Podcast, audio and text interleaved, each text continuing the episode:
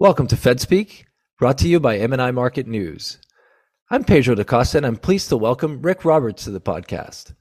Rick is a former New York Fed executive, as well as a former advisor to the Kansas City Fed. So he's got quite a few insights into how monetary policy decisions are actually made inside the central bank. He now teaches at Monmouth University in New Jersey. Thanks so much for joining me, Rick. Thank you, Pedro. So let's start with last week's fairly eventful meeting. What did you make of Chair Powell's last minute decision to deliver a 75 basis point rate hike, having previously guided the market toward the idea that they were only going to go 50 basis points? Well, forward guidance is an interesting phenomena. It's always based on what we know today.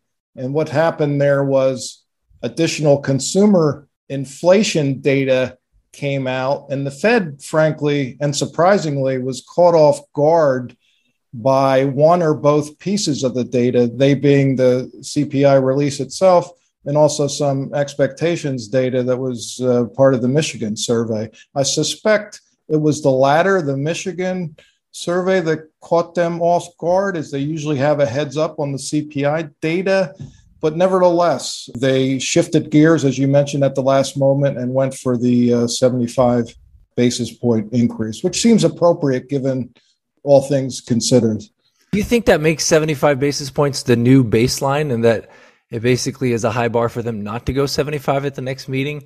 How are you looking at the next few meetings? I have to say, this morning, uh, as Fed Chair Powell was testifying, he emphasized that they're acting on a meeting by meeting basis, perhaps having learned the perils of, of giving forward guidance that's too far ahead in, in a period of such uncertainty.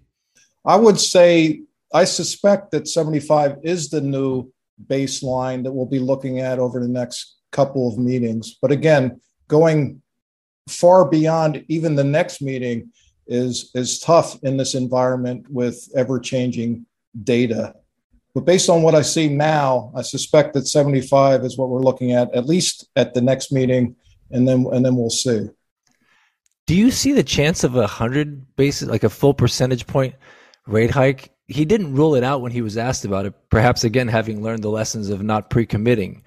But do you think that's in the cards?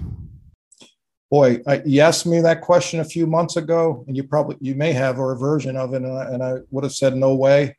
Uh, less certain of that now. It, the Fed seems more than ever data point driven. So you know, I can envision some negative data coming across the wire that would lead the Fed in that direction, but I still would be surprised. I think 75 is the baseline.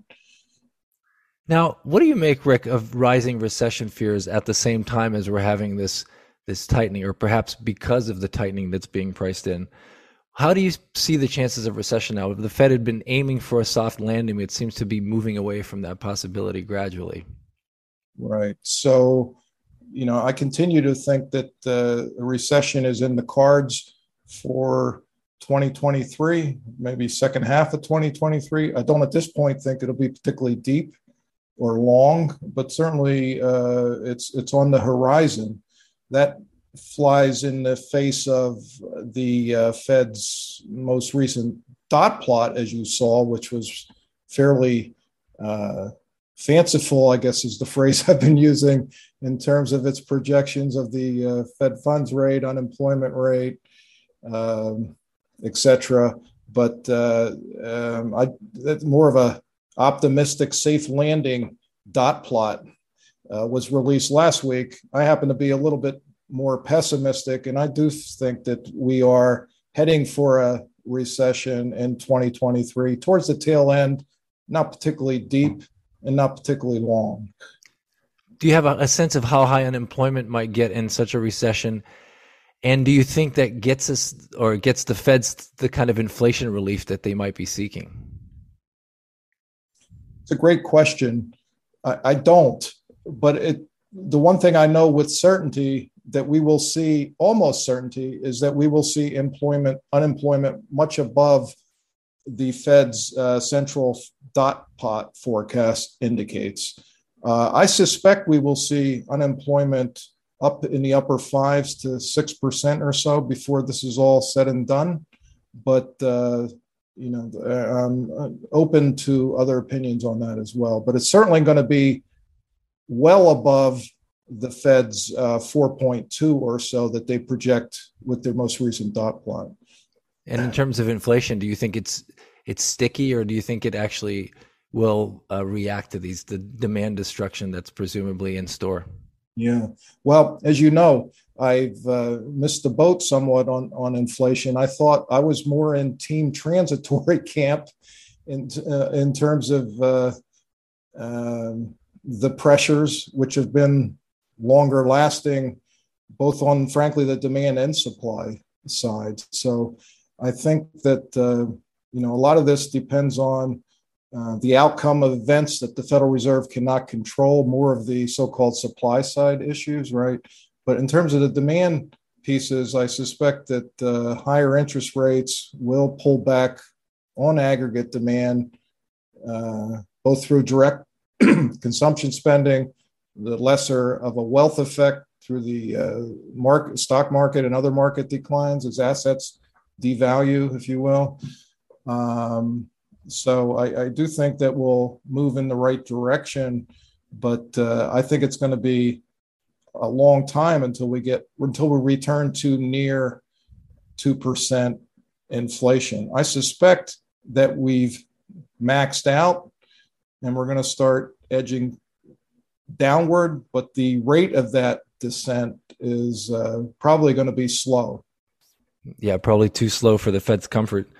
And finally, I'd be remiss not to ask you, as a former New York Fed staffer and someone who pays close attention to the balance sheet, about the other aspect of Fed tightening, which is, of course, QT and quantitative tightening. The Fed expects it to go kind of an autopilot in the background, and I'm worried. I'm wondering whether if you see any risks behind that. Well, the Fed's autopilot in the background is frankly at such a snail's pace that I think the risks are fairly minimal. Certainly up front for the first uh, four or five months is you know up until possibly the one trillion dollar decline point or thereabouts. Uh, I think it's best because we don't, nor does the Federal Reserve understand well the impact of quantitative tightening on, mar- on markets. So I think it's best that it does run behind the scenes at this snail's pace, if you will. And as a result, I think the risk of uh, shocking the market in some volatility sense uh, are pretty minimal, at least in the first four to five months here. Anything much more faster than the pace that they've announced uh, in QT would be a little concerning to me. I think that would introduce additional risks of volatility that in this environment are not needed. Thank you so much. That was Rick Roberts of Monmouth University, former New York Fed staffer and a former advisor to the Kansas City Fed. Thanks so much for coming on FedSpeak. You're quite welcome.